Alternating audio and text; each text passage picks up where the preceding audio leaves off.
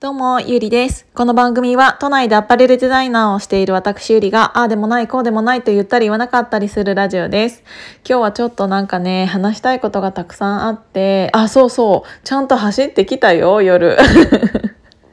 ちょっとね、あの、最初、外出た時は、あ、もうちょっと結構冷え込んじゃったなって思って、うーん、どうしようかなって思ったんだけど、ちょっと走り始めたらすぐにあったかくなってきて、もうなんかヒートテックを着ている自分を責めたいぐらい。攻めたいぐらい結構暑くなっちゃって、あの、ちょっとなんか歩いたり走ったりしてたんだけど、ん、ちょっとなんか歩くと寒いなーなんて思って、結局でもまあ、まあ4キロぐらいなんだけど、ちゃんと走ってきました。あの、褒めてください、ちゃんと。なので今日は朝と夜で7キロぐらいかな走ったので、えっ、ー、と明日もそれ引き続き、えっ、ー、と時間がある限りは続けたいなって思ってます。やっぱりちゃんとなんか走ると代謝も良くなって、うん、なんだろう、えっ、ー、と、お風呂から出た後とかでも結構長く暖かく入れるので、やっぱりね、運動を結構し始めてから私、冷え性す、すごい冷え性だったんだけど、冷え性じゃなくなった。なんかあの、ずっとホットヨガとかはもう10年、うん、まあ8年、9年ぐらいかな、してるんだけど、やっぱりそれだけじゃ、あの、代謝は良くならなくて、やっぱり末端に、あの、送るポンプの役割ををする、えーと、太ももの筋肉だったり、えーと、ふくらはぎの筋肉だったりっていうあのポンプの役割をしてくれる子たちがちゃんと動いてないと活動していないと末端冷え性になっちゃったりもするのでそこら辺はねやっぱり運動してよかったなって思ってます。ちょっとまた、あのね、あの、また今の前置きは置いといて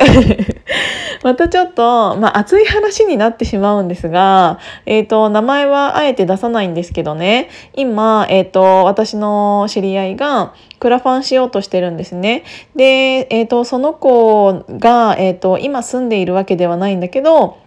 うんと、思い出の島があってそこの島で、えーと、映画「煙突町のプペル」を上映したいっていうのを、えーと、クラファンするっていう話をこの間、えーと、たまたまねクラブハウスでその子が話してたのよ。で私は、えー、とツイッターで何度かやり取りしたことはあったんだけど、えー、と直接その子の声でそういうことを聞くっていうのがなかったから仕事中ではあったんだけどちょっと気になって、ってえっ、ー、と、イヤホンして聞いてたの。で、こういうことがやりたいと思ってるんですっていうのをその子が話した後に、えっ、ー、と、何て言うんだろうな、うんと周りでね、えっ、ー、とやっぱり現実問題、えっ、ー、とそもそも、うんとその島に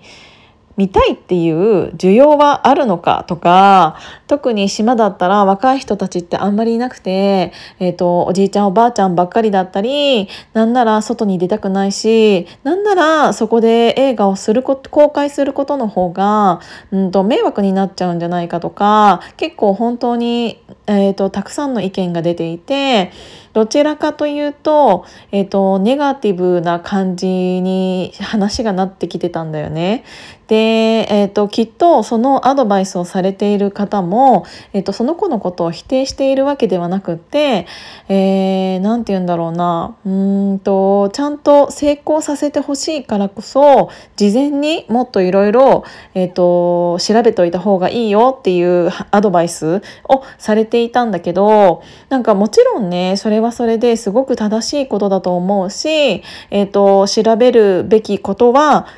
たくさんあると思うからそれっていうのは確かに大事なことだと思うんだけどなんか私それ聞いてられなくなっちゃって仕事中だったんだけど「ちょっとすいません」って言ってクラブハウス入ってったの手挙げて。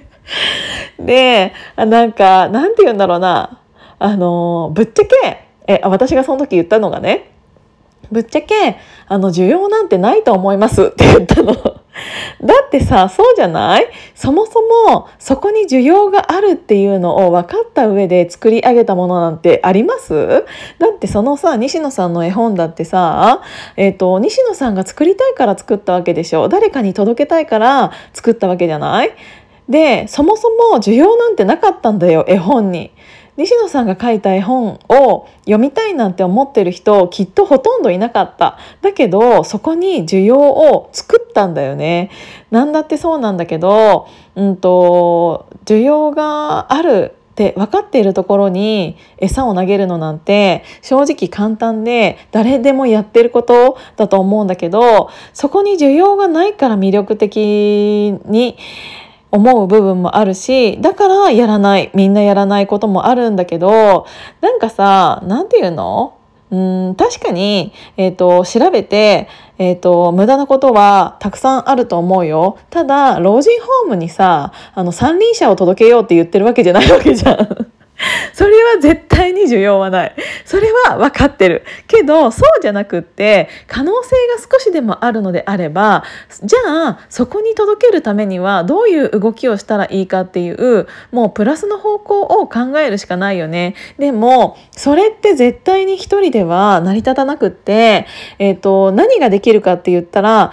もう私がこれをやりたいんですっていうのをどれだけたくさんの人に伝えるかだと思うのそうすることによってそれの気持ちを聞いた人たちがきっと少しずつじゃあ私にはこれができる俺にはここまでだったらできるっていう協力者が出てくると思うから、えーと、まずは自分の周りの人から、えーと、口説いていってというか思いを伝えていったら思いって絶対に叶うと思うんだよね。信じればば、えっ、ー、と、願いは叶うというよりも、信じきれば願いは叶うと思うの。もう、ただ信じるだけじゃなくて、信じきるっていうのが本当に大事だと思うから、えっ、ー、と、そこは諦めないでやってほしいなってすごく思ったの。っていう話をした。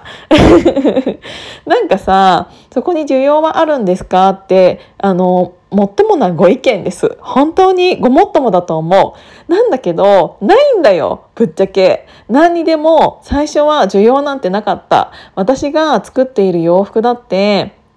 あのそのデザインが最初から欲しいと思われてたら作る必要ないんだよね。あのこういう服が起きたら可愛いって思うからデザイナーの私たちが誰かに届けたいって思うから、えーと、それを作っているわけで、えーと、そこに需要があると思って作っているわけではなく、えーと、可愛いと思うから作ってそれを賛同してくれる人たちが買ってくれてだから需要が、えー、と出てくる。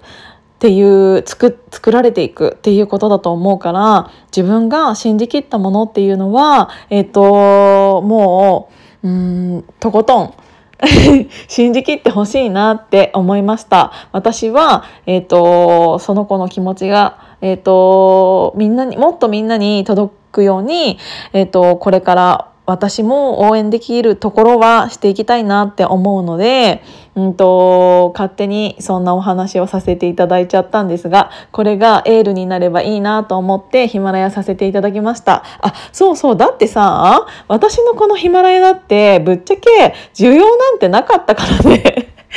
あの、スタイフとヒマラヤどっちの方が人気ですか？じゃないけど、やってますか？聞いてますか？って言って、その時なんて、ほぼほぼみんなスタイフだったんだよ。だけど私、勝手になんか、じゃあヒマラヤやろうって思って ヒマラヤやり始めて、そこに需要なんてマジでゼロだったからね。私のラジオを聴きたいって思う人なんていなかった。けど、こうやってずっと続けていれば、言い続けていれば、話し続けていて、私が信じたところ、楽しんだうん、道を、えーと、みんなが面白いと思ってくれてこうやって聞いてくれる人がいてっていうのって需要がなかったところに需要が生まれたっていうことだから、えーと、本当にう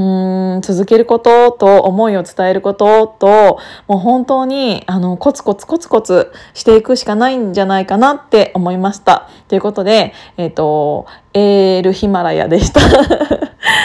今日も聞いていただいてありがとうございます。じゃあまたね。